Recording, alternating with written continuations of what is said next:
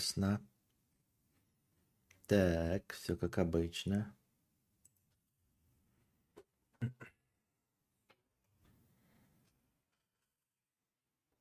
Здравствуйте, дорогие подписчики и подписчицы. С вами вновь ежедневный подкаст Константина Кадавра и я его ведущий Константин Кадавр. Так, в кои-то веки мне удалось нарушить немножечко нашу жаворонческую э, наш жаворонческий график и вернуться в строй. Начали, конечно, поздновато, но по нашим меркам не так уж и плохо. Так, начнем со стримообразующего доната, а там посмотрим, как пойдут наши дела. Нейросеть заглючила. Так, мудрец стал тульпой. Так, где у нас это? Вот. Я, честно говоря, не знаю, по какому принципу мне иногда выбирать нужно темы. А, но мне почему-то кажется, почему-то кажется, что вам, а, несмотря на ваши постоянные жалобы на пиздострадания, именно темы с пиздостраданиями приносят наибольшее удовольствие. Вот. А, есть ли настоящая любовь? Извини. Так, надо счетчик-то запустить. Спасибо всем большое. Смотрите, у нас э, вчера не было стрима. Э, потому что ну, я мог бы его утром провести, но э, утром были дела, и завтра тоже утром дела, но это не важно. Утром, когда он проснулся, когда думал завести стрим, думаю, кому он нужен, а потом смотрю, у Ежи с Хованским стрим был там в 7 утра или в 6 утра, они вдвоем стримили, нифига себе, думаю, вот это да. Итак, есть ли настоящая любовь? В последнее время есть только одна тема. Какая? Так, извиняюсь за кое-какое нытье, к тому же по биопроблемам, хотя для меня это скорее немного о другом. Где-то на недавнем стриме сказали, мол, парень даже телку не трахнул, а уже на что-то претендует. И добавили, что это как торговаться за машину, на которой ты даже не проехался. Как же противно. Но речь идет о том, чтобы усираться, не то чтобы торговаться. Торговаться ты можешь за любую машину, в том числе за которую не про... на которой не проехал. А мы не про то, что обязательно торг. Там разговор, вот немножечко опять подмена понятий, да, подмена того, что я говорил. Мы говорили о том, как люди спорят и прям а, усираются за то, э, в чем они даже не могут быть уверены. Ну, то есть то, что даже не прошло проверку, понимаете? Когда ты с пеной у рта а, пытаешься оторвать себе кусок того, что еще не распробовал. Вот. А в принципе торговаться можно и не, не, не ездя, ну, не садясь за машину, ничего в этом такого нет. А, на которую никто не проехался. Как же противно. Все это мне напомнило о том, о чем порой приходится задумываться, смотря на современное общество. Как мне видится, если не все, то подавляющее большинство людей все стремятся вступить хоть в какие-нибудь романтические отношения. Но все, что они хотят получить, это материальные блага – Общение ни о чем и доступ к телу другого человека. На первом свидании сразу и в постель. Если не понравилось, то искать следующего чел- человека. А как же? Для чего же еще встречаться, если э, тереться письками не так приятно, как с другим? Все выставляют критерии для поиска партнера сразу по внешности, по умениям секса, по достатку и так далее. И так интересно, а, подметили, пользуются друг другом как каршерингом. Скачут по членам и вагинам, все ища подходящий прибор. Каждый год меняют партнеры и уже через месяц с другим или другой. Они мне видятся какими-то животными, которые лишь думают, как удовлетворить свои биологические потребности. Не найти почти нигде близкой духовной связи. Вспоминаются времена просмотра романтических аниме. Все с тобой понятно. А, двое проходят огонь и воду, разные испытания. Сначала насторожены, потом просто друзья, а через условно год становятся очень близки в драматичный момент признаются друг другу в любви. В любви безусловной, в любви за личность такой, какая она есть. И только в самом конце сериала целуются. Но приходит понимание, что в реальности такого не найти. Ни в интернете, ни в моем вузе. Поэтому у меня до сих пор не было отношений. Возможно, и не будет. Уж лучше заняться наукой, работой и хобби, чем мараться в такой-то грязи. Пожалуй, э, мной двигало просто желание высказаться, нежели получить совет. Но все же интересно, что думает чат и наш мудрец. Простыня, кринж или база? Это недостаток общества, с которым нужно смириться, как с водителями, которые не включают поворотники? как ты постоянно говоришь, или со мной что-то не так. Например, я инфантильная, незрелая личность, может, другое что-то не то. И интересно, какого пола представили меня слушатели, ведь до этого я ни разу не сказал о себе в женском или мужском роде. Ну и как умение, ну и как умение выражать мысли. Грамматика не подкачала, только честно. Честно говоря, я бы мог бы сказать, подкачала грамматика или нет, если бы я в ней сам что-то шарил. А, умение выражать мысли вполне себе доступно, нормально и хорошо. А, то, что ты мужского пола, было понятно с самого начала, извини меня, но это понятно с самого начала. Вот. Э, потому что очень не похоже это на женские претензии. Вот. Дальше разберем по порядку. Во-первых, база или кринж. Нет такого понятия база или кринж э, в вещах, которые недоказуемы. Вот дважды два четыре – это база, дважды два пять – это кринж. Но это математика. А то, что мы с вами обсуждаем, это пиздострадание, поэтому правильных ответов тут нет. И каждый сам, как бы это, опять-таки, банально, тривиально и в миллионы раз не звучало, выбирает для себя сам.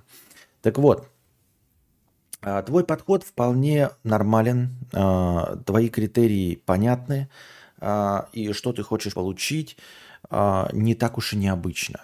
Но начнем с самого начала. Вот когда ты говоришь, что же там? Сейчас, сейчас, сейчас, сейчас, сейчас. Как мне видится, если не все, подавляющее большинство людей все стремятся вступить хоть в какие-нибудь романтические отношения, но все, что они хотят получить, это материальные блага, общение ни о чем и доступ к телу другого человека. А у меня вопрос, а ты что хочешь получить от отношений? Какие у тебя представления? Просто мне так интересно. А что еще, кроме материальных благ, общения ни о чем и доступа к другому телу, можно в принципе получить от другого человека? Вне зависимости от того, а, в платонических, в плотских ли ты отношениях, в дружеских, в любовных, э, матери и ребенка, а, родственных отношениях, что ты вообще можешь, кроме этого списка, получить от человека. Тебе не понравился порядок, так ты про порядок а, и приоритеты ничего не сказал. Но общение ни о чем, доступ к телу другого человека и материальные блага – это, в принципе, все, что возможно получить от другого человека. В самых приятных и самых доброкачественных отношениях а, это просто все а, немножко под другим соусом, но абсолютно точно то же самое. Материальные блага – это помощь, когда ты другу звонишь там в 3 часа ночи, э, помоги мне там выехать из клуба, у меня там, я пьяный, не могу сесть за руль. Да, это и есть материальные блага. Помощь советам – это тоже материальные блага. Или общение ни о чем. И когда ты получишь э, вот ту самую анимешную тяночку, да, которая будет говорить э, и сидеть с тобой рядом, ты, собственно, от нее что получишь? Если не материальные блага, и если у вас даже э, платонические отношения, то ты все равно получишь общение ни о чем. В общем-то, любое общение – это ни о чем. Общение о чем или ни о чем, тут такого, ну, такого разговора нет. Общение о чем-то – это значит получение советов, то есть э, получение полезной информации, которая э, улучшит твое финансовое или материальное положение. То есть я спрашиваю у товарища, э, где мне подешевле купить фару, он мне говорит, где мне дешевле, я получаю конкретно от его совета материальное благо – это и есть общение о чем. А общение ни о чем это, – это разговоры, которые просто развлекают, то есть приятная компания. В общем-то, в любом аниме и в любой любовной или дружеской истории любое общение – это общение или ни о чем, или о чем. Ну, в общем, для этого люди и нарабатывают контакты. Социальные связи – это только общение и больше ничего – я просто не понимаю, о чем тогда идет речь, если не о материальных благах, общении или доступу к телу. То что ты такой просто «у меня вот есть любовь»? Ну, такого рода любовь тоже существует. Квазимода в сторону Эсмеральды. Просто издалека любишь, ну так люби. Тогда влюбись в абсолютно любую тяночку. В том числе можешь придумать себе вайфу какую-нибудь, да, или тульпу, и люби ее, и, в общем, это вот этот вариант не подразумевает ни общения, ни доступа к телу, ни материальных благ. Это удаленное Односторонняя, ничего не требующая любовь. Если ты хочешь двухстороннюю любовь, то это и будет общение. Ты хочешь общаться. И ты хочешь ласки, там, я не знаю, э, тактильного какого-то взаимодействия.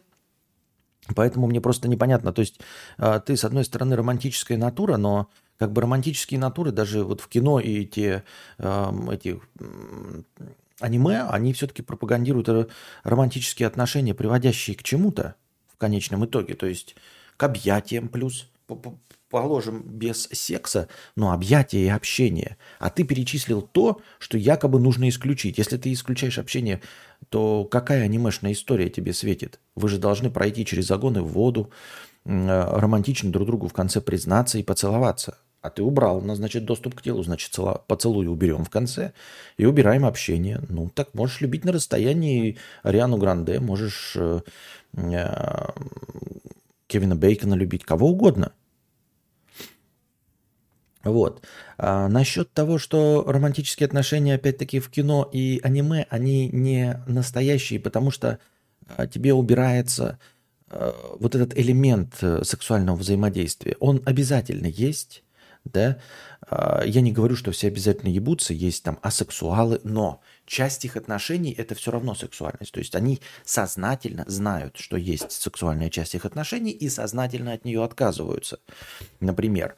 Но это неотъемлемая часть отношений, пусть и отсутствующая, но это выбор – вот. А в э, романтическое аниме оно подразумевает это. Мы смотрели, я теперь могу сказать, потому что мы только романтическое аниме смотрели. Это обязательно подразумевает э, сексуальный подтекст. Обязательно. Это больше никак. По-другому ты...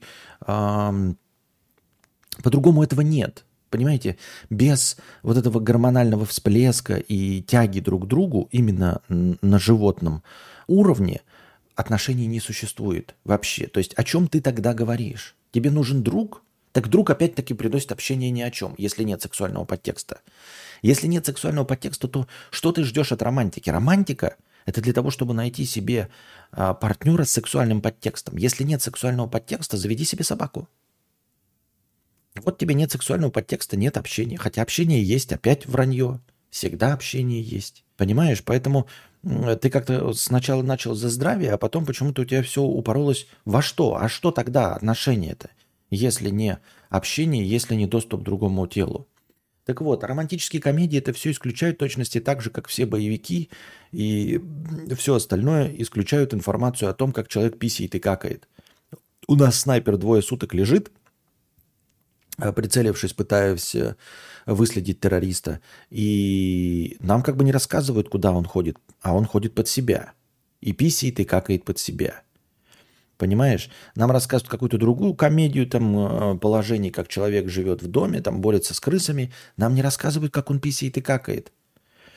Как писают и какают вообще в фильмах, кроме как э, «Муви 43», больше нигде не раскрываются. Ни тема ни менструации, ни всех вот этих жизненных опорожнений – Максимум, что в кино люди едят, и то такое, ну спасибо, хотя бы мы поглощаем какую-то энергию.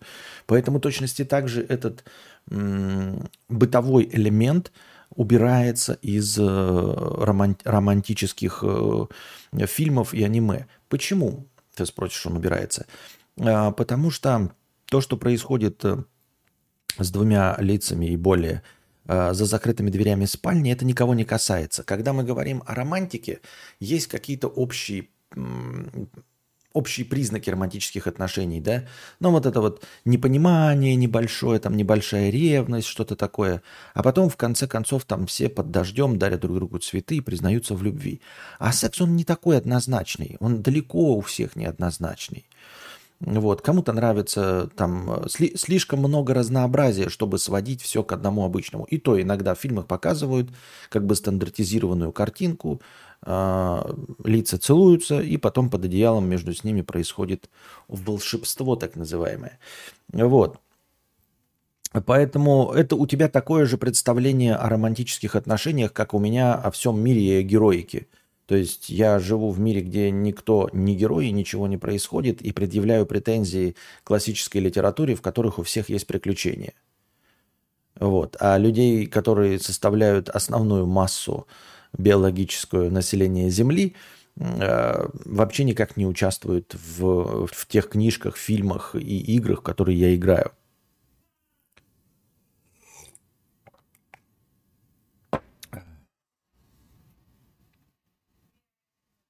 Вот.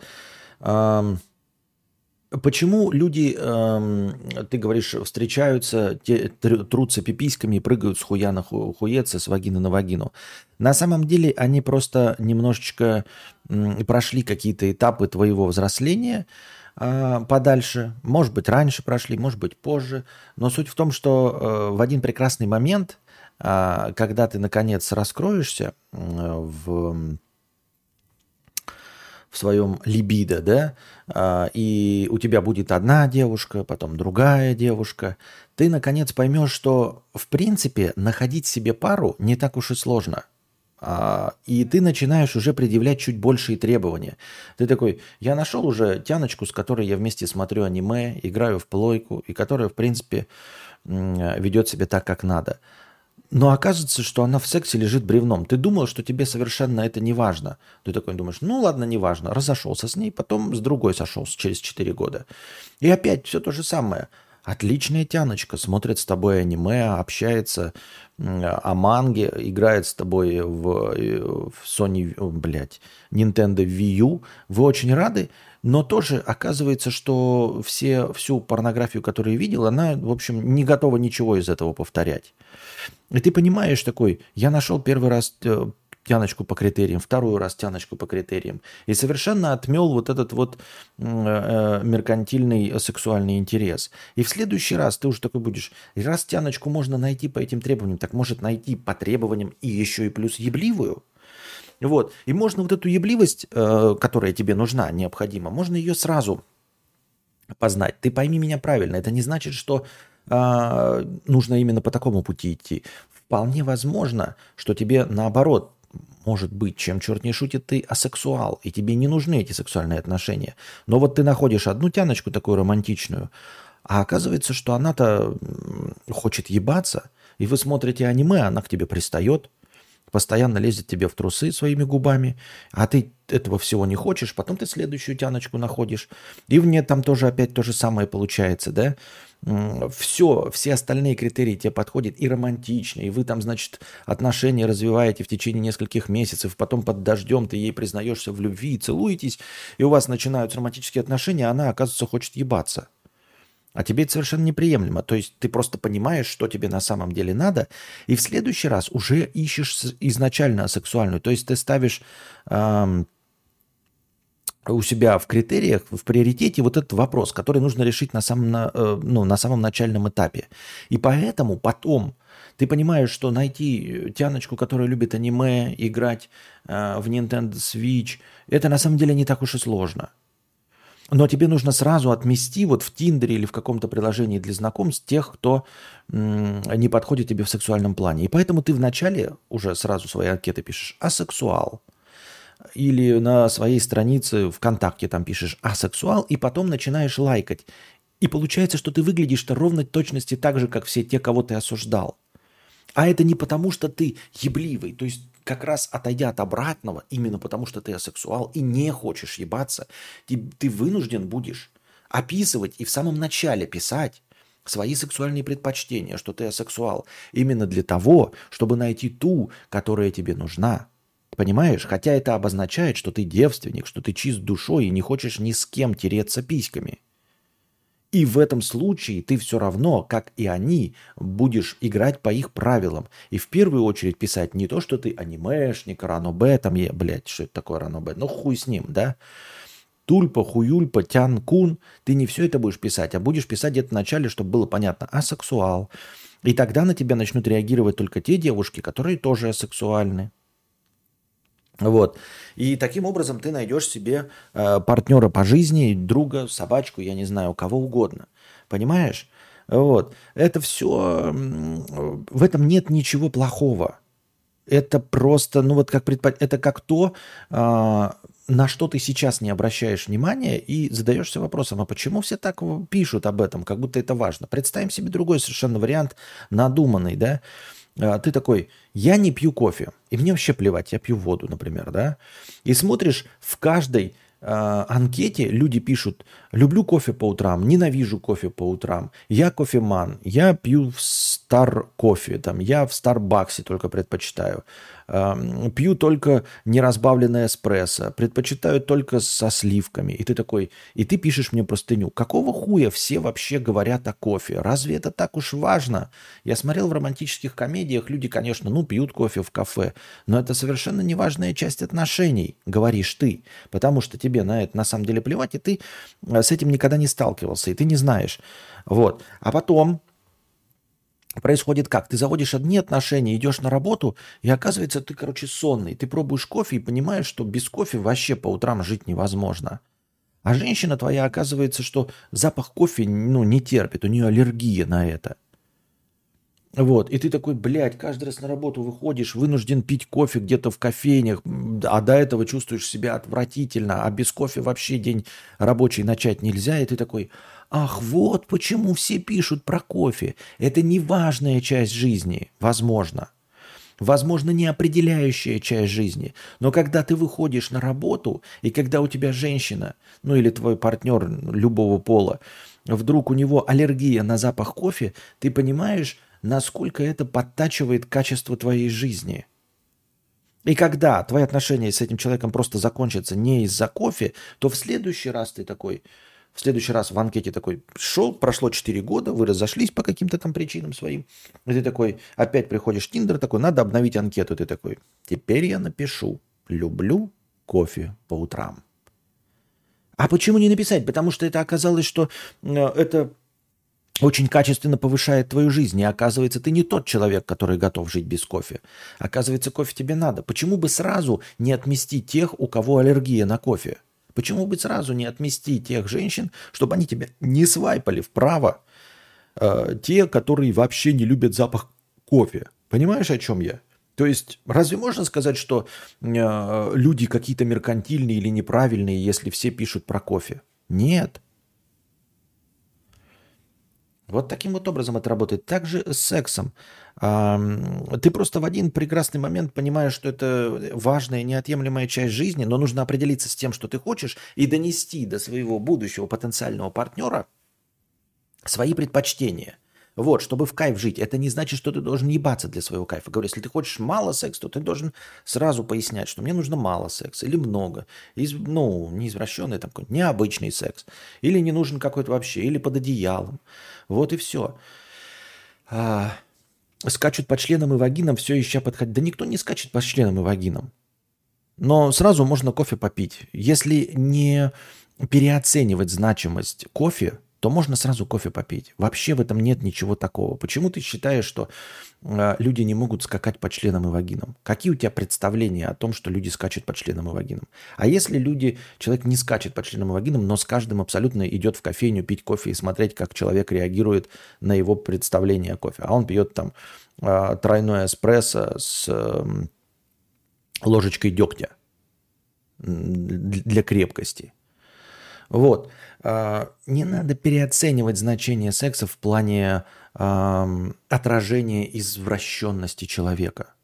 Это не отражение извращенности человека, это биологический механизм. Нельзя судить человека о том, как часто он писает э, и как долго предпочитает какать. Ты же не можешь, ты же не можешь сказать, вот девочке, вот нашел ты тянку, да, все, у тебя с ней подходит, но вот какает она, блядь, по полчаса. Ну, проблема у нее с желудком, какает она по полчаса. Ты ее от этого бросишь? Нет же. Правильно? Ну, потому что это биологический механизм, это необходимость. Ну и также секс – это необходимость и, и биологический механизм. Есть вот какая-то у кого-то э, какое-то предпочтение, и, и с этим ничего не делается. Это не извращение, понимаешь? Это часть жизни, это часть биологии.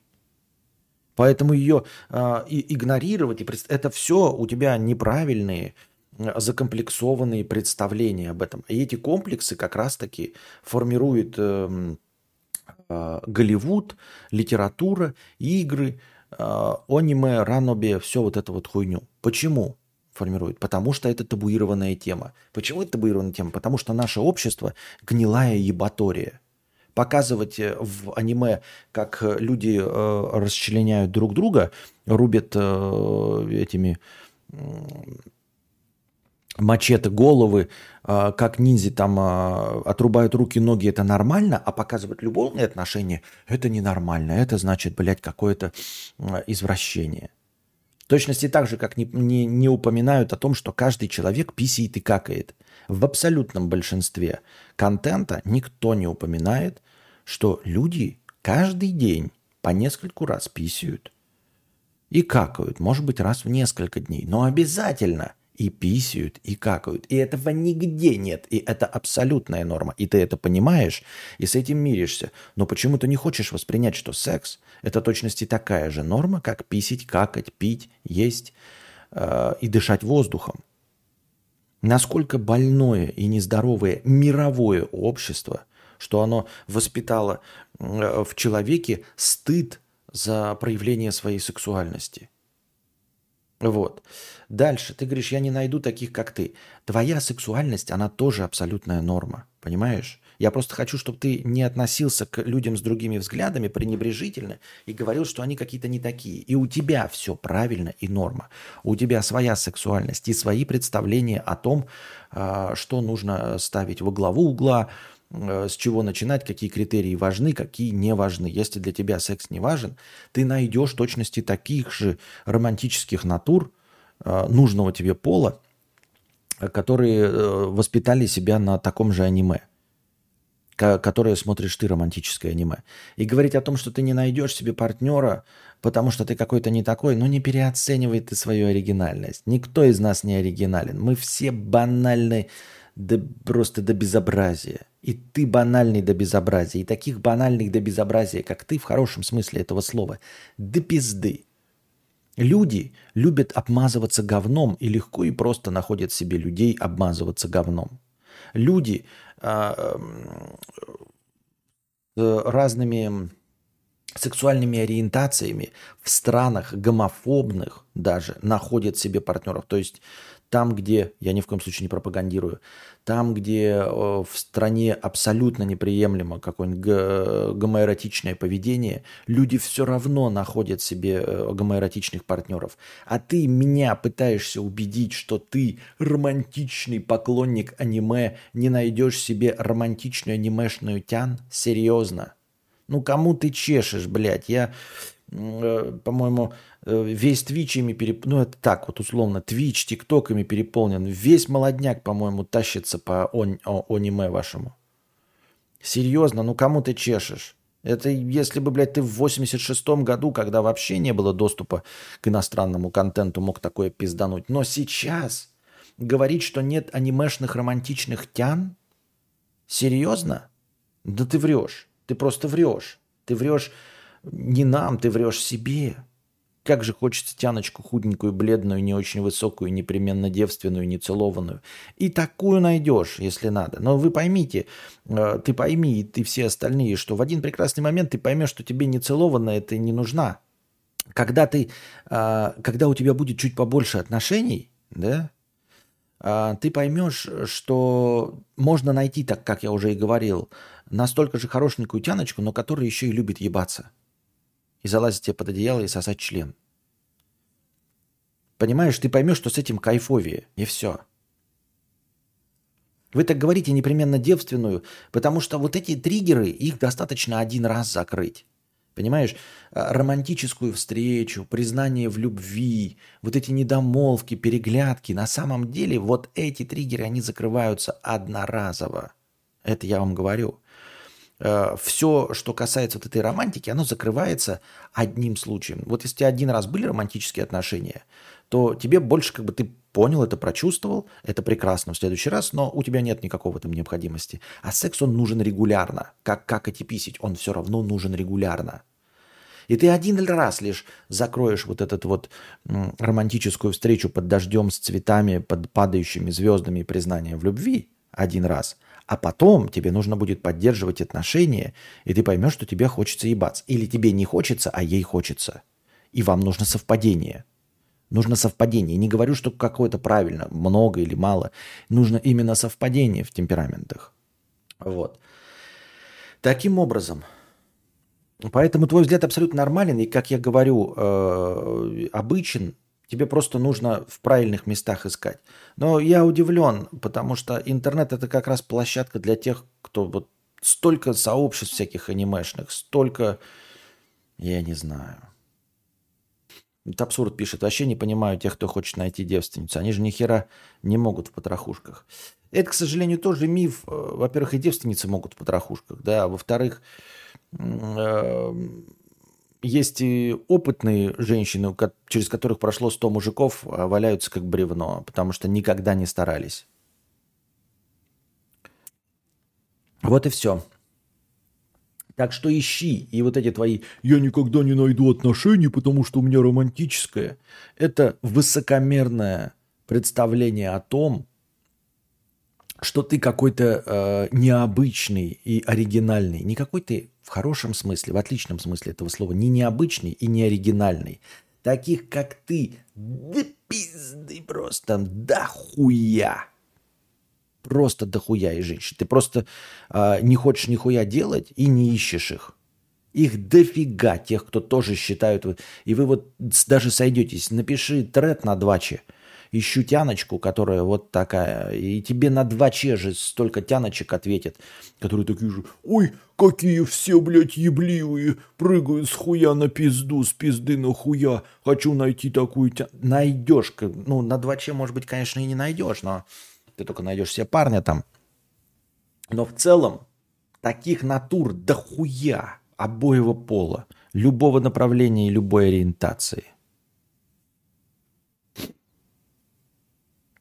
Только из анонимности 2 половина будет мужиков. Ну, половина это, конечно, оптимистично. Все будут мужики. Но это я условно сказал, понимаешь? Есть же масс, масса анимешных сообществ, э, типа форумов, Э, групп ВКонтакте, этих э, пабликов, каналов в Телеграме с обсуждениями. Заходи, милости просим. Да хуя, ты просто ничего не делаешь. Да ты просто иди в это, в своем вузе. Просто иди и смотри. Ну что ты не видишь анимешниц, ебать? Их же издалека видно.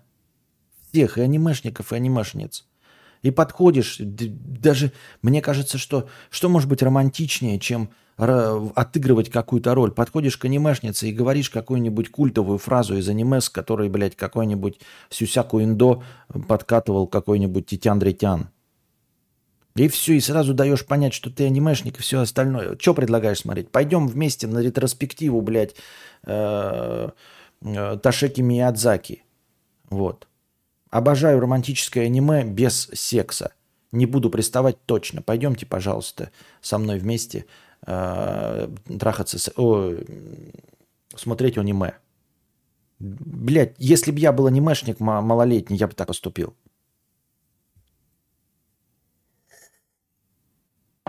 Я так думаю, мне так кажется. Так. Для себя недавно понял, что вот в этом мире ума и денег, если ты не Райан Гослинг, то о быстром цикле построения отношений можно забыть. А, а поскольку хоть я и более-менее красивый, в мире ума и денег я урод, с которым максимум можно деньги и финансы тянуть, да и по шаболдам ходить. Пожалуй, спустя лет пять я пришел к такому унылому меркантильному выводу, но зато вроде честно. Ни один психолог, волшебная таблетка, лайфхаки не помогут найти вторую половину – если по судьбе предрасположенной, и если ты развиваешься, э, то женщина будет... Мне очень хочется надеяться, что это скоро поменяется, но пока такой вывод, увы. Так, ребята, вы видели мою женщину? Вы мою женщину видели? В принципе, букашка есть кокосик. А теперь посмотрите на меня. Разве вас это не вдохновляет? Разве вас это не вдохновляет? Сколько зрителей у меня? Я что, звезда Ютуба? У меня что, много денег? М? Я разведенный, у меня есть э, бывший ребенок. Вот, и посмотрите на мою женщину сейчас. Да? И посмотрите на меня. Вы серьезно думаете, что у вас нет шансов? Вы серьезно думаете, что нужно быть Райаном Гослингом, весельчаком, звездой, красивым или модным? Вы меня видите? и Маютян, еще какие-то вопросы есть к тому, как вообще можно э, находить каких угодно женщин, какой угодно степени красивости, а? Скуф, он пишет Саша Рейс.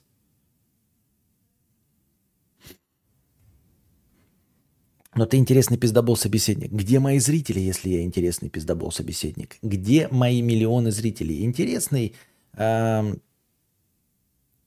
пиздобол-собеседник – это Хованский. И у него есть миллионы зрителей. А у меня здесь вас сидит через 11 лет 189 человек. Я какой угодно, кроме как э, э, бывший ребенок. Но он не бывший ребенок. Это же просто оговорка. А, а теперь кто-то, кто готов из чата стримить 10 лет? Да. Я сказал бывший ребенок, но это же просто это. Так, донат пришел. 100 рублей говнорыл через донейт стрим. Спасибо большое. Так, так, так, так, так, так, так. Ну, короче, вы, как и я, я ною по деньгам, а вы ноете от того, что у вас нет тянок. Просто ноете и все.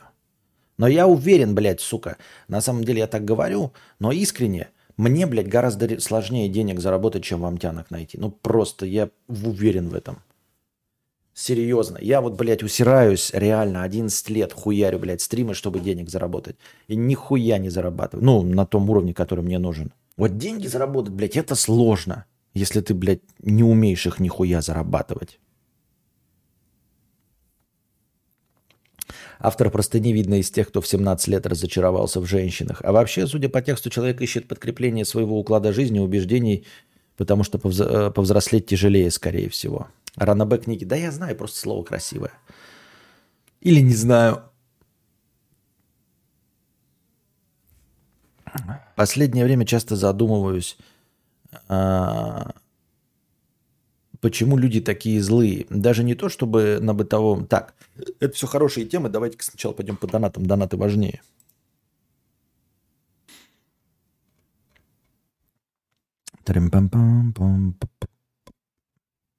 Во. Верфолов 89 рублей 56 копеек а, с покрытием комиссии. Спасибо за покрытие комиссии. Константин, сделай... Так, тянку найти несложно, а вот найти ту самую так же сложно, как тебе заработать самим. Так, подожди, э, я согласен, абсолютно согласен. Но суть-то не в том, что люди жалуются на вообще нахождение тянок, а не на то, что э, я... Ой, не, а не на нахождение именно той тянки. Он же не сказал, что через него проходят там тысячи тянок, и он никак не может найти ту самую. Нет, у него, через него не проходит. Константин, сделай видик для Boosty с туром по своим железкам. Интересно было бы посмотреть в одном ролике, чем пользуешься, на что снимаешь и прочие Zoom ы с Sennheiser ами. Или, может быть, можно задонатить на съемку такого контента. На самом деле я мотивировал, ну, то есть у меня всегда такое желание было поделиться всем и рассказать. Но что-то я, когда эту озвучивал идею, никто никогда не говорил, да, заебись сделал. Ну, то есть единицы такие, ну, да, можно посмотреть. Вот.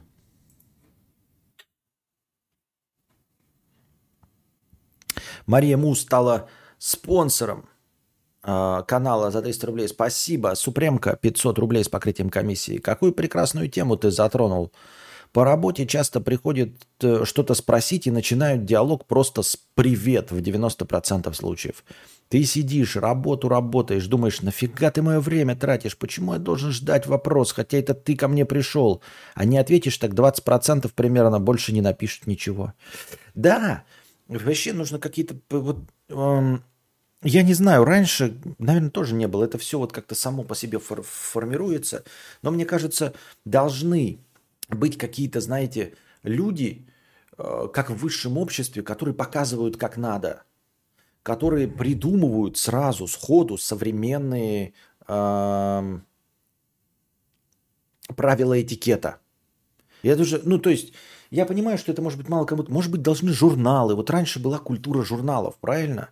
э, в старые времена, когда ты выписываешь там из Парижу, э, открываешь, и там написано, какую шляпку с каким платьем носить. И получается, что ты приезжаешь э, в село Энское, Усть-Мухозарупинска, э, там э, девчина на выдании, которая ни разу в Москве-то не была ни на одном балу, а одета, да, может быть, конечно, скромненько, но шляпка у нее подходит к платью. Таких проблем вообще не было, да? Она приезжает куда-нибудь эм, на бал, ей ставят блюдо, кладут там три вида вилок, три вида ложек, и она сразу в курсе, какими вилками есть, куда класть, как положить вилку-ложку на стол, чтобы э, подносящий понял, что блюдо закончено. Все все понимают, потому что журналы читают, журналы показывают вот правила этикета. Сейчас такой традиции нет, но мне кажется, эта традиция была бы прекрасной если бы новые правила этикета устанавливались. То есть какие-то, ну, пускай какой-нибудь там Гуччи, Хуючи, блядь, я не знаю, Баленсиага, писал бы журнал и сказал, блядь, все, Ребята, руки больше не пожимаем. Модно не пожимать руки, потому что вот ковид перечеркнул все бывшие правила, которые у нас были. И теперь модно, стильно, молодежно не носить там футболки Supreme и рюкзаки Balenciaga, а модно не пожимать руки. То есть все теперь приветствуем друг друга так, издалека. И все, и заебись. И ты такие, блядь, ну я ж что, не модные что ли? Не будем здороваться. И все отлично стало. Да, не забываем накидывать лайки. Если сейчас лайков накидаете больше 60% от количества зрителей, не забывайте подписываться и становиться спонсорами в Boosty, дорогие друзья. Вон насколько хорошего настроения. Полтысячи из них это э, настроение каждый день благодаря спонсорам на Boosty. Как только наберется 300, будет полторы тысячи хорошего настроения. Не забывайте донатить прямо сейчас на хорошее настроение и донатить в межподкасте, чтобы я выбрал лучший вопрос, вынес его в заголовок, в превьюшечку и посвятил ответу на этот вопрос начала следующего стрима. Вот. И... А... Написали бы правила этикета. Вот появились а, мессенджеры. Никаких правил этикета нет. Ну, то есть то, что было в электронной почте, не работает. В электронной почте, да, есть это «Здравствуйте, блядь, с наилучшими пожеланиями», это блядство. Но это же как письма, по сути дела, только быстрые, да. Смс это не то, тоже короткие сообщения, они платные, люди там стараются как можно короче написать свою мысль. А мессенджер дает возможность писать сколько угодно текста – и при этом не так формально, как в письмах, и все равно люди начинают с приветов. Нахуя? И чтобы что? Зачем и почему? А тут бы во всех журналах каких-нибудь ты открываешь э, месячник там э, э, городского кутилы, и там э, пишется, что в лучших домах Парижа принято в мессенджерах, особенно по рабочим вопросам, именно по рабочим вопросам, сразу же начинать с эм, вопроса, который вас интересует. Если вы пишете «привет» или ставите смайлики, это признак э, несерьезного тона, который подходит только для личного общения. А, использовать приветствие вообще не рекомендуется ни в каких переписках. И все такие, ебать, это в модных домах Парижа. Значит, так же будем делать. Все хотят быть модными. Но, к сожалению, нет сейчас тех, кто устанавливает правила этикета, и поэтому мы все просто э, сосем бибу и вынуждены общаться вот с людьми э, на каком-то непонятном, блядь, языке, зачем и почему и чтобы что.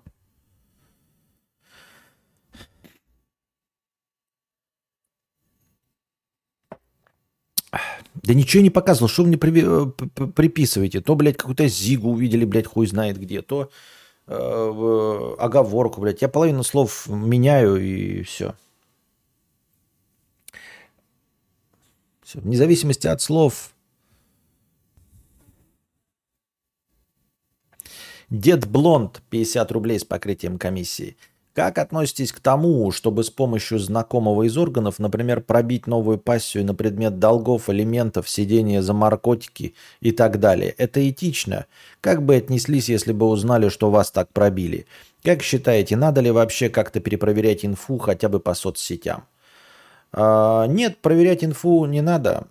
А, этично это или нет? По мне нет, не этично. Я бы не стал общаться с человеком, который пробивал меня. Ну, если бы я узнал, да, он сказал, вот, блядь, я тебя пробил. Ну, значит, мы больше не друзья. Вот. Э, меня и так пробивает э, товарищ майор. Здравствуйте, товарищ майор.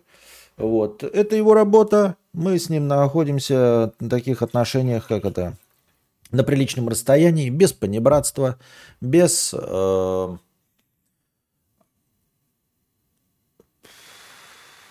держим дистанцию друг между другом, да? Вот смотрите. Э, Байтер Клик пишет этично, тот парень пишет этично. А если я вас сейчас забаню, будет этично? Ну, вы, судя по всему, уже ответили, что этично. Правильно я понимаю? Вот.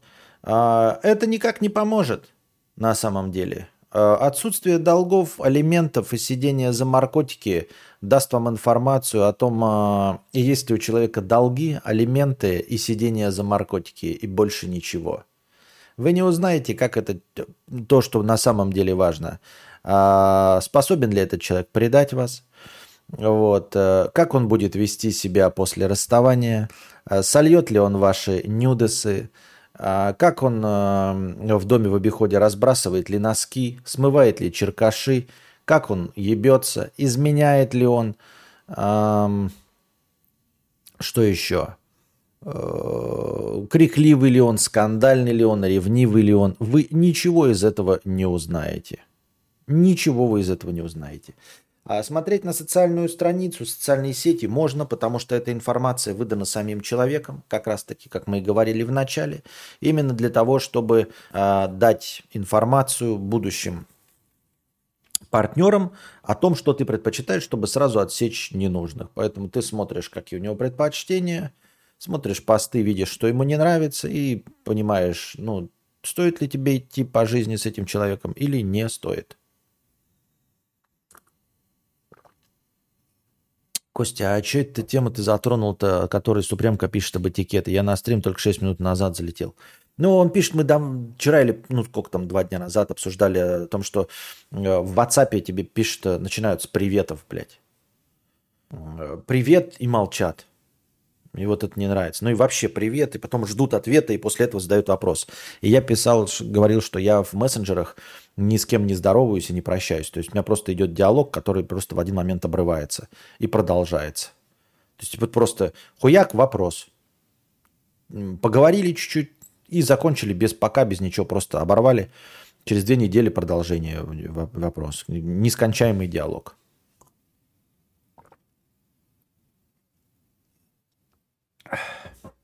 Почему я бы не перестал общаться? Потому что ну, как я уже сказал, для того, чтобы за мной следить, есть специальные органы. Они за мной следят.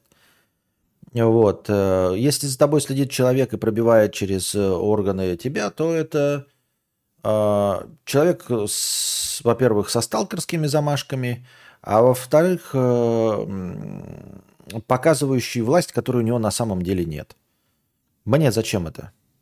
Мне зачем человек, который вот э, имеет доступ к какой-то информации обо мне. Просто, в принципе, зачем мне с ним общаться? И, и особенно строить с ним отношения. Чтобы что? Ну, это вот как, знаешь, такой типа, э, как если бы тебе э, девушка подошла, э, тот парень не говорит такая, давай с тобой познакомимся. Такой, ну, давай познакомимся. Такая, я, кстати, знаю твоего директора, могу сказать, чтобы он тебя уволил. Будешь общаться с этим человеком? Но если ты будешь, Милости просим. Я нет. Только просто говорит, о, привет, давай. Я, кстати, твоего директора знаю. Он мой хороший друг. Могу сказать, чтобы он тебя уволил. А, понял. Тот э, подбешивает эти приветы. Сам приветы использую только если с челом очень долго не переписывался. А так, да, у меня бесконечные тоже диалоги. Вот. Кривозубый крестьянин, мудачье на дорогах. Здравствуйте, Константин. Слушаю вас не так давно, но даже на этот непродолжительный период я услышал от вас, что вы не очень лестно отзываетесь о людях на дорогах, мол, они не включают поворотники и все такое. Часто бывает, что едешь по двухполосной дороге по одной полосе в каждую сторону в плотном потоке. Представь, впереди тебя 10-15 машин и за тобой столько же – Дистанция, минимальное движение плотное, 70-80 км в час. Дорога извилитая, извилистая с населенными пунктами. И тут появляется он, ебаный кузнечик. Появляется окно с прерывистой линией, и он спешит, ну, хотя бы одну машину, но обогнать. Приходится, блядь, следить за ним, чтобы он не размотался, не въехал в тебя или успел вернуться в полосу перед тобой. Поток сбивается с ритма. Этот мудак перед тобой буквально через километр сворачивает к своему дому. Сука, как же калит. Иногда хочется либо его не впустить обратно, либо спецом набирать скорость вместе с ним, чтобы ему было сложнее обогнать. Когда нервы сдают, нет-нет, да и поднасрешь мудакам. Только зачем? Чтобы он разъебался вместе с тобой в едином месиве? Да и если так делать, то получается, что ты автоматически переходишь в разряд учителей, которым в аду отдельное место уготовлено. С другой стороны, это так, будто стоит мужик, стоит мужик посередине улицы и сыт на тротуар, а все должны ходить вокруг и терпеть. Обходить его, не обращать внимания, в итоге чувствуешь себя душнилой и терпилой. А, со временем, наверное, приходит, может быть, это терпильство, может быть, и хуй знает что, но со временем приходит э, понимание, что, вот как ты правильно заметил, что ты можешь с ним вместе размотаться. Если, если долго смотришь РУЧП, то можешь увидеть, что учителя очень часто разматываются, да? Хоть и те, кого они учили, может быть, были неправы. А, вместе с ними, я не говорю до смерти, но просто тоже неприятно покоцать тачку, да, да постоять, подождать а, ГАИ. Дело в том, что со временем приходит не осознание бессмысленно, э, ну то есть осознание бессмысленно, но в каком плане? В том, что ты ничего не исправишь, потому что, но можно пытаться учить каждого человека, не включающего поворотники, но ты поймешь, что они быстрее закончишься ты, чем они. Ты один, а они все. И вот эти обочечники, ты конкретно одного обочечника можешь наказать. А все. Конкретно одного обочечника можешь наказать. Э, и это не исправит никак ситуацию. Э, в лучшем случае там сидит еще более терпило, чем ты. И вот он один раз тебя послушает, скиснет и встанет обратно в полосу. Но как только тебя не будет, он продолжит это делать. Он продолжит, и все остальные продолжат это делать. Вот. Как бы вам э, объяснить-то? Э, мне кажется, что здесь решают только ну, делать так, чтобы не было возможности. Ну, типа, по обочине э, лежат лежачие полицейские. Вот лежат лежачие полицейские, чтобы его, блядь, колдоебило, как э, ебаную козу нахуй. Через каждые 100 метров, чтобы его ебашило, как ебаную козу. Все. Э, делать отбойники, вот эти мягкие, ну, которые не, не позволяют вылететь далеко. И все. Обочину делать такую, чтобы можно было остановиться и машины могли объехать, но при этом э, по этой обочине невозможно ехать. Ну, короче, э, моментов дохуя, которые нужно решать так. То есть люди это ж тупые животные, блядь. Люди тупые животные, поэтому взаимодействовать с ними словами очень сложно. Люди нихуя не понимают. Люди любят говорить, но никто не любит слушать. И уж тем более слушать чьи-то приказы и советы. Понимаешь? Вот смотри, какой, как лучше сделать? Э, поставить, блядь, трехметровый забор или поставить табличку «Ребята, не воруйте э, деньги из моего дома». Или поставить трехметровый забор. Вот тебе, блядь, ответ на вопрос. Очевидно, трехметровый забор, блядь, с электричеством и злой собакой. Это тоже может не помочь. И, как и все эти случаи, тоже не, пом- ну, не, не всегда помогут, да? Но 98% э, проблем решит. И также и здесь 98 проблем это процентов э, забор решает, 98% проблем решают физические преграды. Вот и все. Единственное, говорю, что к чему ты приходишь с опытом, если ты можешь попытаться, да, если ты агрессивный человек, кого-то учить, или у тебя совсем разбитая шаха, и ты не впадло постоять. Но ты вот два-три раза не впадло постоишь. Есть такие YouTube-герои, э, реально. Э, видел каналы, которые вот прям при всех вот этих ситуациях, там кто-то тормажит, учителя, они в них въезжают. А они знают, что у них недорогая шаха, им не впадло постоять. Вот это принципиальные учителя. И ждут ГАИ, потом сразу мелкое ДТП, сразу вызывают ГАИ и стоят, ждут. Это тоже неплохой способ э, развлечь себя, если ты так можешь. Но э, в абсолютном большинстве случаев э, где-то раз с четвертого ты поймешь, что, блядь, ты не хочешь терять по 4 часа и но только с ГАИ, а потом на взаимодействие с страховыми э, терять своего времени ради того, чтобы какого-то мудака чему-то научить. Я так думаю, мне так кажется.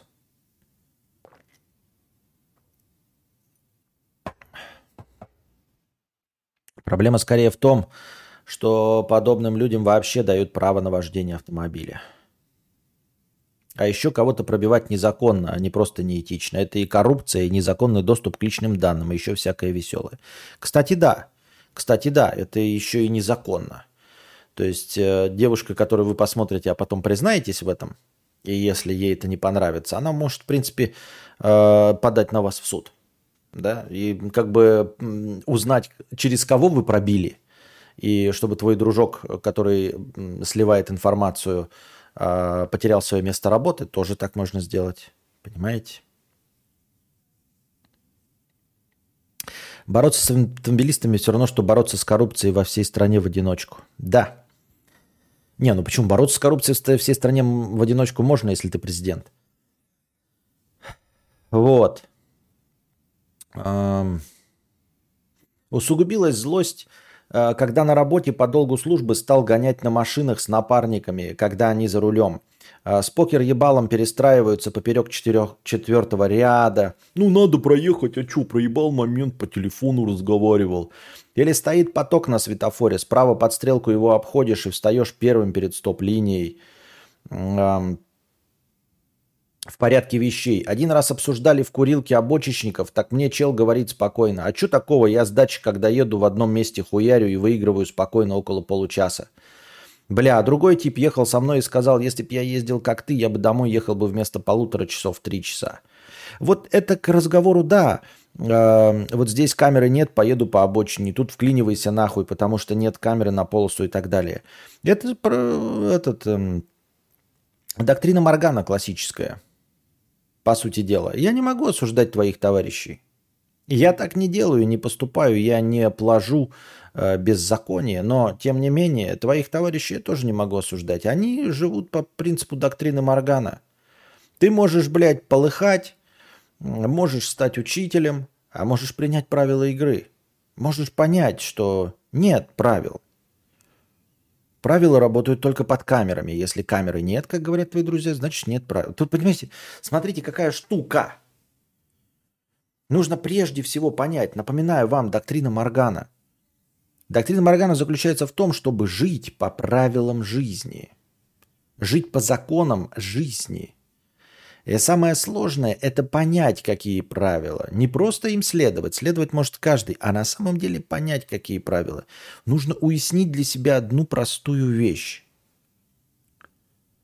Что правило – это только то, что установлено законом, из-за несоблюдения чего положен, э, положено какое-то наказание, которое вы воспринимаете как наказание.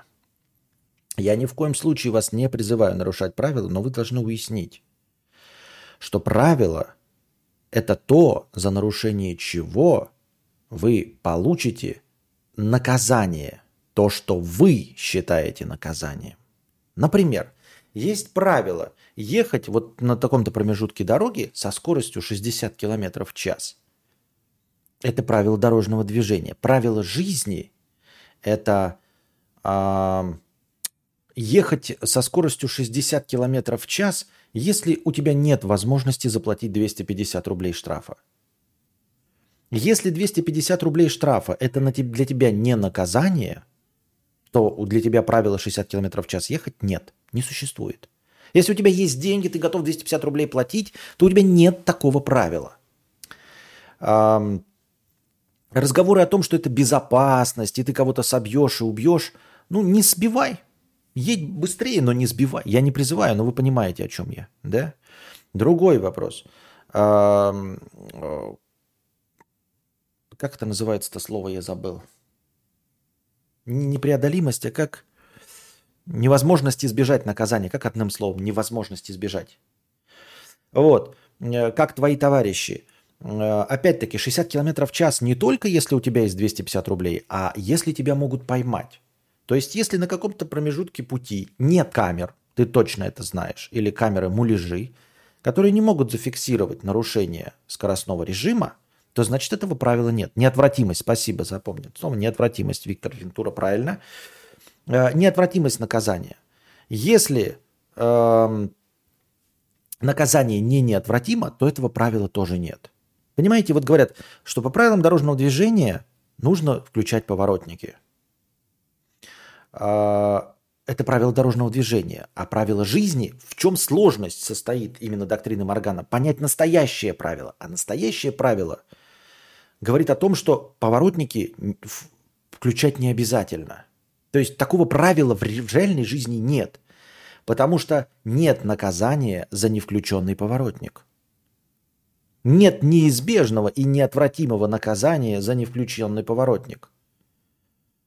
Есть неизбежное и неотвратимое наказание за попадание в аварию при невключенном поворотнике.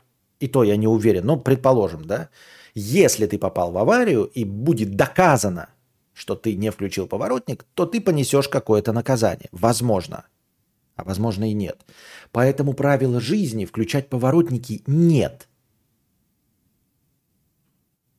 Вот. И доктрина Маргана заключается в том, чтобы понять эти правила жизни. И вот твои товарищи поняли правила жизни. Да, а, есть прописанные на какой-то бумажке а, какая-то хуйня про то, что нельзя ездить по обочине. Может ли меня кто-то наказать за езду по обочине? Нет. Есть ли камеры, наблюдающие за обочинами, способные выдать мне штраф, который ударит по моему кошельку? Нет. Значит, нет такого правила. Значит, нет такого правила. Вот.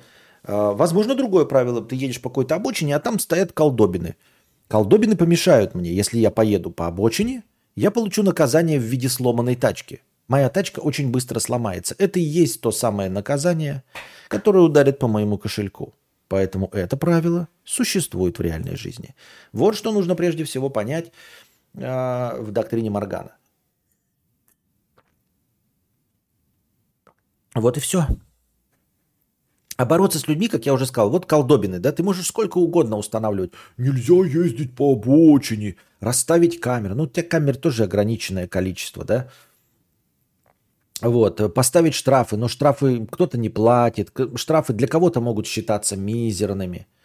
А, и вот есть у тебя а, ограни... ну, ограничение скорости. Ограничение скорости есть, камеры есть. На... Кто-то на Майбахе мчится такой, да мне похуй на 250 рублей, на 500 рублей похуй, на 3000 мне похуй. И вот он едет с какой скоростью ему, потому что для него штраф 3000 рублей не считается наказанием. Поэтому для него этого правила не существует. Вот. И камеры присутствующие для него насрано, потому что 3000 рублей это для него не наказание. А как заставить его ехать медленно? Разложить лежачих полицейских. Расставить лежачих полицейских. И тогда он будет ехать на своем Майбахе и разъебываться. Раз разъебал, один раз подпрыгнул, два, три, четыре. И потом его Майбах полтора месяца стоит в ремонте. Денег у него хоть жопой жуй. Но а, в силу, как этого, параллельного импорта, а, его бампер, который у него отлетел, да, будет за 3 миллиона, а ему поебать, денег у него дохуя. Но будет идти все равно 2 месяца под заказ с его расцветкой. И он такой, сука, блядь. Вот это наказание. И поэтому это правило работает. Будет работать. Понимаете, о чем я? Можно сказать, что де юра есть наказание, де факто нет. Ну нет, это надо понимать. Просто э, я, мне кто-то раскрыл в, разговоре э, из моих друзей, э, правильно сформулировал мысль. Я для себя понял, что э, штрафы это не наказание. Штрафы это плата за то, что ты элитный человек и можешь что-то нарушать. Понимаете, скоростной режим – это способ показать свою элитность. Вот у тебя есть деньги, наплевать на превышение скорости – ты платишь эти деньги и все. Это не штрафы. Это просто тот, тот кто... Это, это способ выделить богатых людей. Богатые люди просто могут ехать быстрее, чем ты. Вот тебе, ты должен в городе ехать 60 км в час, а богатый человек может не ограничиваться. Вот и все. Вот чем определяется. Не то, что он лучше слушает правила. Он может правила сколько угодно любить и соблюдать. Но это на самом деле, по доктрине Моргана, чтобы вы понимали, перевод на русский язык, Ограничение скорости – это э, способ богатых людей ездить быстрее, чем бедные люди. Все. Такие вот дела. Пам-пам.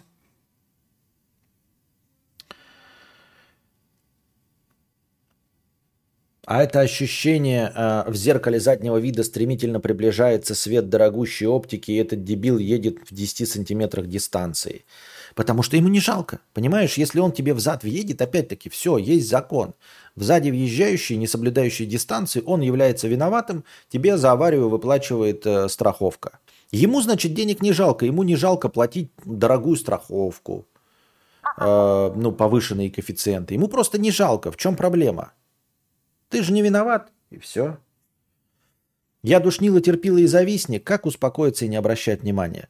Я сам учусь. Это процесс. Он, он, он процесс. Это, это не будет по щелчку, что вдруг станет спокойно. Это просто постепенно э, переключаешься на взаимодействие с миром, на, на живое взаимодействие. Перестаешь понимать, что то, что перестаешь воспринимать то, что написано правилами игры. Правила игры, они не написаны. Их нужно, к сожалению, самому выщелкивать. Это сложно, но возможно. Я душнила, турпила и завистник. Как успокоиться, не обращать внимания? Бывает, что наоборот случается. Впереди едет чел, будто пьяный. Километров 40 час, примерно 90 разрешен. При... Вместо 90 разрешенных.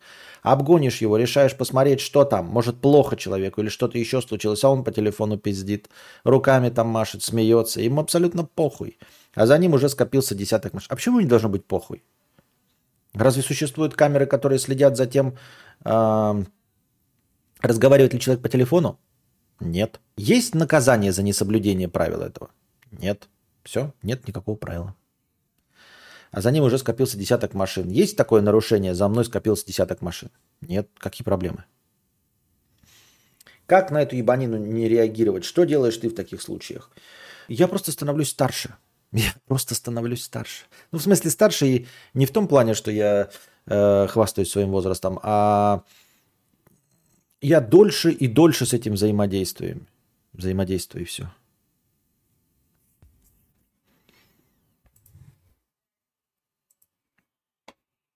Кстати, аноним про настоящую любовь. Простыня текста 2400 символов. Вообще установлено в 3000 символов. У тебя нормальная была простыня, не длинная, совершенно нормальная. Аноним 777 рублей. Вот простыня. Непрошенный ответ на твое рассуждение про идею, мысль, звезды. Чуть длинноватая получилась, но вроде не сильно душно, поэтому не 300. Расценки не очень помню, бывает тут периодами. Непрошенный ответ на твое рассуждение про идею мысль звезды? У меня была идея мысль звезды? Ну, хз, во многих странах вроде есть запрет на разговор. Опять. В каких странах? О чем мы говорим? Мы говорим о правилах. В каком-то другом конкретном месте есть копы, которые за этим следят и могут выписать тебе штраф 300 евро. И если ты его не оплатишь, вот ты у нас можешь не оплатить штраф, и ничего не будет. А у них, если ты не оплатишь штраф, тебя следующий останавливающий полицейский через какое-то время забирает машину на штрафстоянку, пока ты не оплатишь штраф в 300 евро. А 300 евро – это удар по кошельку. Это наказание. Немецкий бюргер считает, что 300 евро это наказание. Ему обидно терять 300 евро. Это наказание, поэтому он не разговаривает по телефону. А не потому, что он какой-то там сознательный. Мысль звезды. Костя, я сижу, слушаю стрим с твоего дня рождения. Там ты рассуждаешь о том, что ты современный человек и понимаешь, что есть физические процессы и как они в целом работают. Но ты в рассуждениях своих выносишь мысль, идею за пределы этого физического мира. Рассуждения такого толка меня приводят в замешательство. Ты, рассуждая о свойствах идеи в нашем сознании, отделяешь идею от обычного физического процесса. Идея, дескать, не сложный физический процесс, а нечто, что где-то хранится. А в наше физическое, в нашем сознании оно лишь проецируется или как-то так. А я считаю, что он вообще не отражается. То есть, возможно, это и есть часть физического э, тела, но мы сейчас это не контролируем. То есть не, э, нет способа измерения. Вот о чем я говорил. Это возможно, ну, как бы, я не знаю. Есть какой-то другой пласт. какой-то другой объем, который не измеряется. Понимаете, вот в голове у нас, да, у кого-то мало мыслей, у кого-то много, а башка черепная, она вот как-то вот в ограниченном пространстве, да. Ну, то есть, вот у нас есть какая-то колба, и мы в нее можем ограниченное количество воды запихнуть. Можем, конечно, давить, давить, давить, но, но все равно ограниченное количество воды можем запихнуть туда. Вот. А в башке очень сильно разнятся. То есть мы, мы во-первых, не ощущаем полноты башки нашей. А во-вторых, у кого-то э, в башке по помещаются представления о числах Google и о бес бесконечных, э, как там, 3-3, да, число, а, э, и, и, миры фантастические с сюжетами, с э, построенным лором. А у кого-то телевизор еле-еле помещается в голову. Хотя объем, вот физически мы говорим, да, это одна. Поэтому я считаю, что где-то есть еще какой-то пласт, возможно, да, чего не, не понимаем мы. И что это не просто э, сигналы, единички и нолики, э, посылаемые нашими нейронами. Вот я о чем говорил. Э, я просто к тому, что мы недостаточно развиты, чтобы э, понять, что такое мысль, и измерить ее. Измерить в количественном выражении.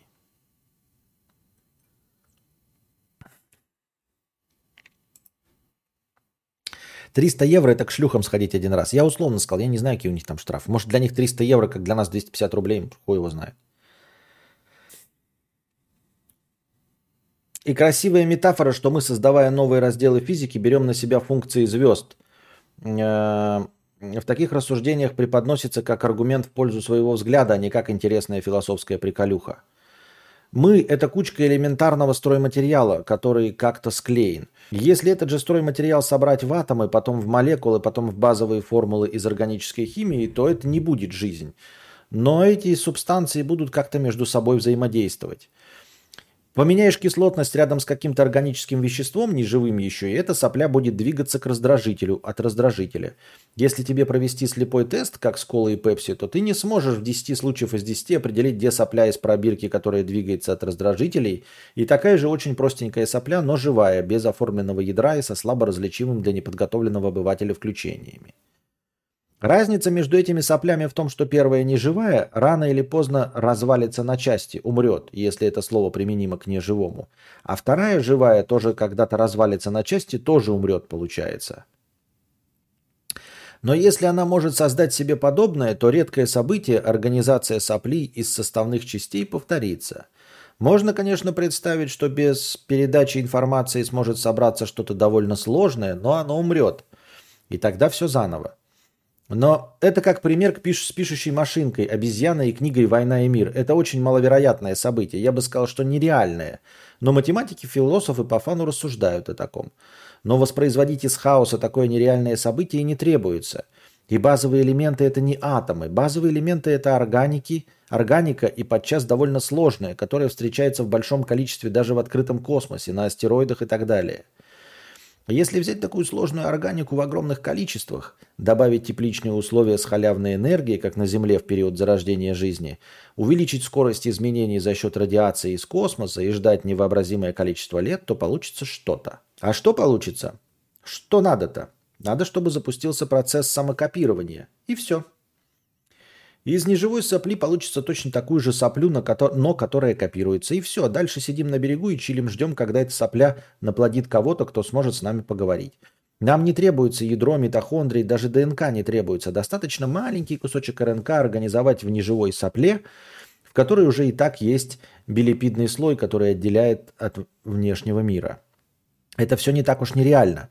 Я пока не понимаю, к чему ты ведешь. Я говорил только о мысли и о том, что если говорить только в словарном запасе, который у меня есть, которым я оперирую, не знаю, может быть, у вас есть какие-то новые термины, я хотел сказать, что информация, она как-то копится не так, как э, копится все остальное, что мы способны просчитать.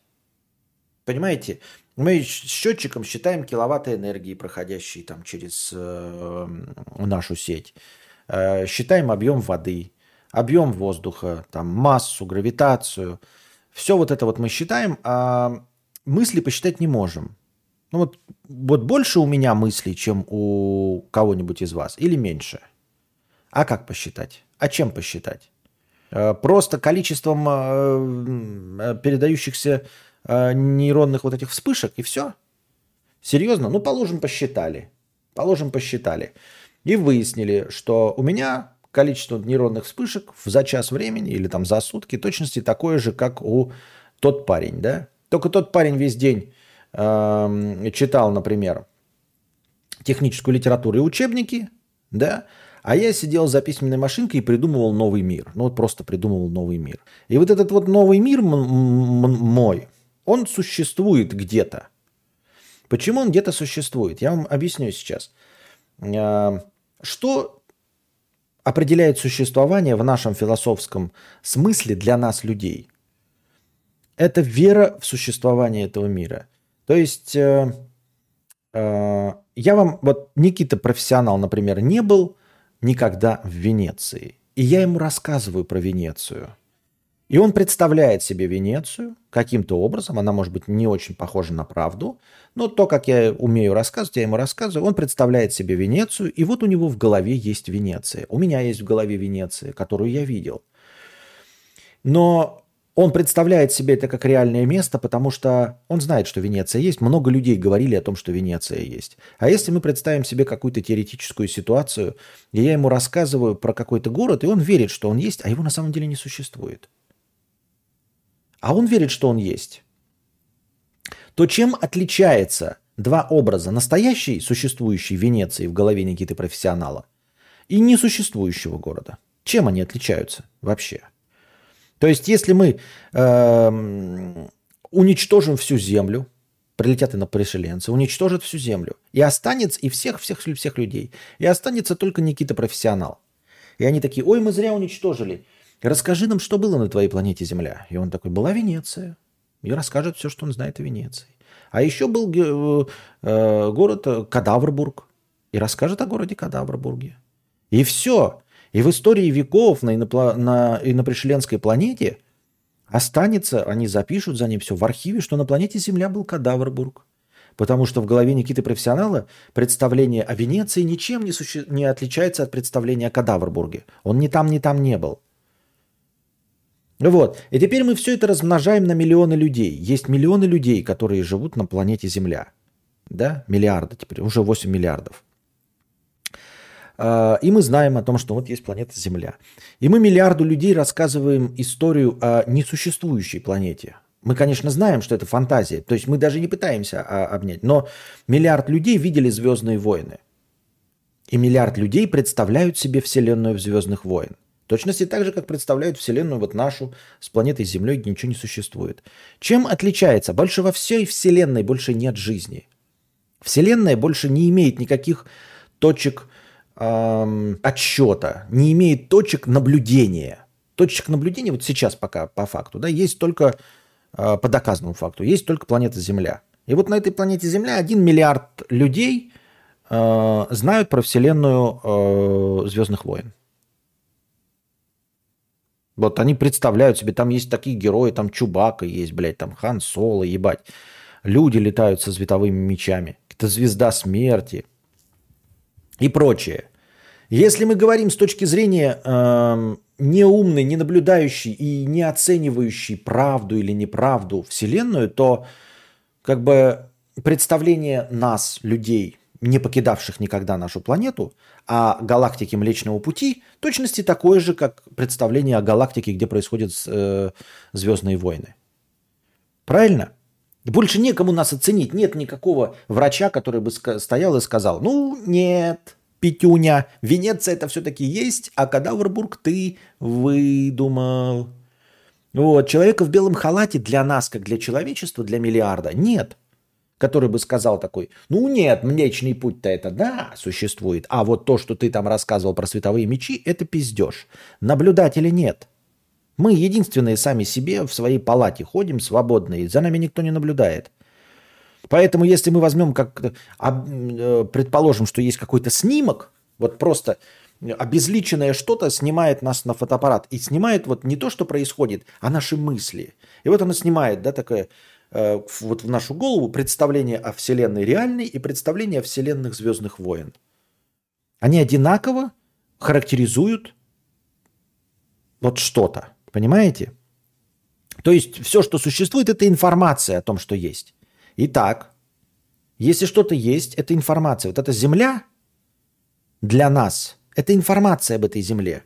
Тактильная информация, мы, представление наше о науке, о гравитации этой Земли, о том, какие виды животных здесь есть. То есть для нас Земля – это информация об этой Земле. Но также у нас есть информация о планете Пандора из «Аватара» и о видах живых существ, которые там обитают. Сейчас все вторая часть выйдет, виды флоры и фауны у нас э, появятся новые. О том, что там гравитация ниже, что кислорода там меньше, что там водятся эти нави. У нас у, даже у каждого есть свое представление об этой планете. Если мы абстрагируемся от, от чего-то якобы физического, что мы ощущаем, то получается, что у нас есть информация о планете Земля, и в нашей голове есть информация о планете Пандора – я не говорю о том, что это правда. Я, ну, как, как, я не хочу привести к общему знаменателю. Я просто хочу вам сказать, что мы, вот где-то есть информация, то есть э, э, вот есть рисунок, еще раз я, да, рисунок планеты Земля, и нет рисунка Пандоры, то мы вот сканируем рисунок планеты Земля, и получается у нас информация о планете Земля занимает вот JPG 256 килобайт, а рисунка Пандоры нет. Если мы берем рисунок Земли и рисунок Пандоры, то вот они хранятся оба. И для компьютера они абсолютно равнозначны. Для компьютера они абсолютно равнозначны. Документальный фильм о планете Земля весит 10 гигабайт. Документальный фильм о планете Пандора весит 10 гигабайт. Планета Пандора не существует? Что определяет ее существование? Физическое тело или наша вера в то, что она существует. Просто наша информация в голове о том, что она существует. Что есть существование Пандоры или планеты Земля? Потом нас, я говорю, высасывает какая-то вот необъективная сила и, и на пришеленца, и такие, рассказывай, что ты знаешь? Я знаю две планеты, планета Земля и планета Пандора. И рассказываем о планете Земля и о планете Пандора. И когда мы передаем информацию, инфор... вот у информации у нее нет физического носителя. Когда мы, я передаю воспоминания, идеи, мысль, а они все это записывают, и оно уже занимает килобайты текста, то получается, что Пандора также существует и как и планета Земля. Но это я все к чему вел? К тому, что вот в голове наша Пандора выдуманная – якобы, что есть выдуманное, да, якобы выдуманное, она занимает какой-то объем и занимает точности тот же объем, вот лично у меня, у человека, не занимающимся там специальными знаниями о там мантии, я не знаю, о составе э, почв, э, о климате, ну, то есть просто имеющий представление, что вот есть наш, блядь, шарик, мы где-то там на нем живем, я с трудом, блядь, понимаю, где Литва находится. Вот. И у меня точности такой же объем информации занимает Пандора в голове. Ну и неточности такой же. Что это? Что такое объем? Вот я и говорил, где в голове вот где-то есть подпространство, которое хранит мысль, которое хранит информацию об этом. Это же информация какая-то. Она не структурированная, она очень разрозненная. Хорошо, да, вот сейчас с компьютерами всеми, которые якобы искусственный интеллект, оно все структурировано. У нас есть э, таблички, в которые все складывается, там, типа воспоминания о наших именах. Оп, возвращаемся в базу имен, база имен, которые мы знаем. Э, ставим галочки рядом с теми именами, э, кого мы знаем в реальной жизни с таким именем, если знаем людей. Все в табличках, все в в каких-то базах данных. А вот в голове моей информация о Пандоре, блядь, в какой базе? Как? Ну, как ее структурировать, блядь? Как к этому массиву данных обращаться? Поиск что, блядь, по ключевым словам? Вот. Так я не понимаю, о чем. Я говорил тебе про то, что мысль, она нематериальна. И если она нематериальна, то она существует сама по себе где-то. Ну, то есть если мы э, берем воду, да, то мы пытаемся эту воду как-то забрать себе вот в колбу, куда-то все. Но если мы колбу разрушим, то вода-то не перестанет существовать, она просто разольется. Но она будет в почве, правильно? А потом пойдет в низовые воды, э, выйдет в реку, испарится, пойдет в облака и будет дождь. Но вода есть. Понимаете, одна вот мы ее храним в бидоне, она есть. Мы сломали бидон, умерли, но вода есть. И вот мы умерли, как сосуд, но мысль осталась. Понимаете, о чем я? Как, как, как, как разрушенная кружка. Мы-то умерли, все, сгнили в земле.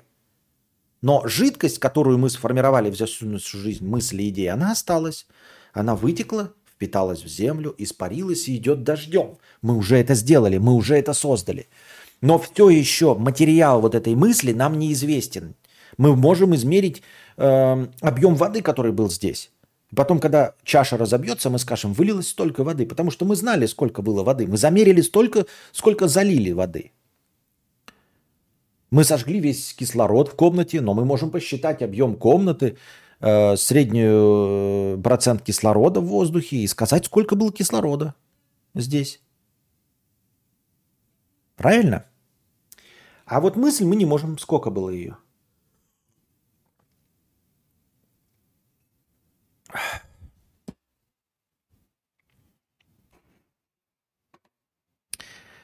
Один раз достаточно в подходящих, это все не так нереально. Потом условия поменяются, но это уже не так важно. Процесс уже запущен. Жизнь – это часть нашего физического мира. И в тех условиях, которые были на момент ее зарождения, она должна была возникнуть. И, скорее всего, возникла не раз. Просто до нас дошли потомки тех первых организмов, кто не умер, когда условия поменялись и смог дать пизды остальным лузерам.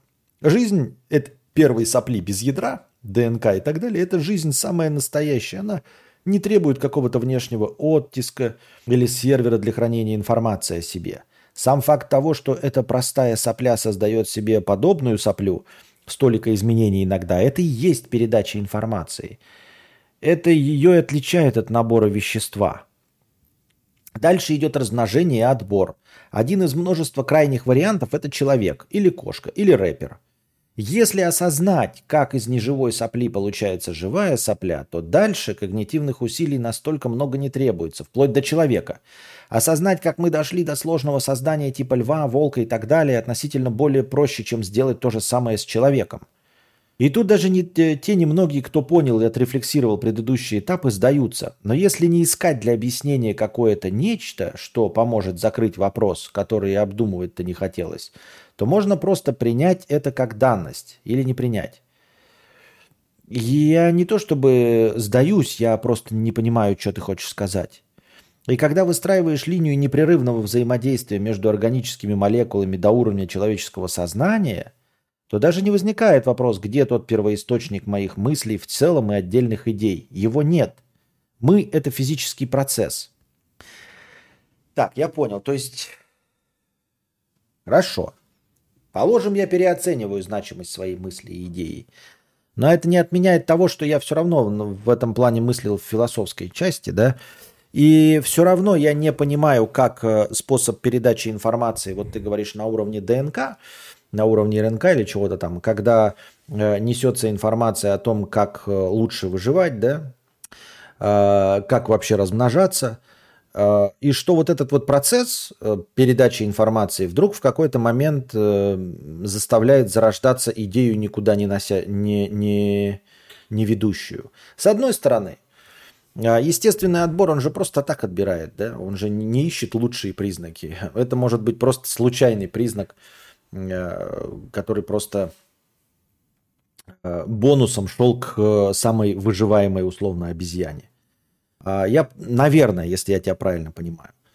А, но, как тебе сказать, это не отменяет того, что мы на данном этапе все равно не можем измерить.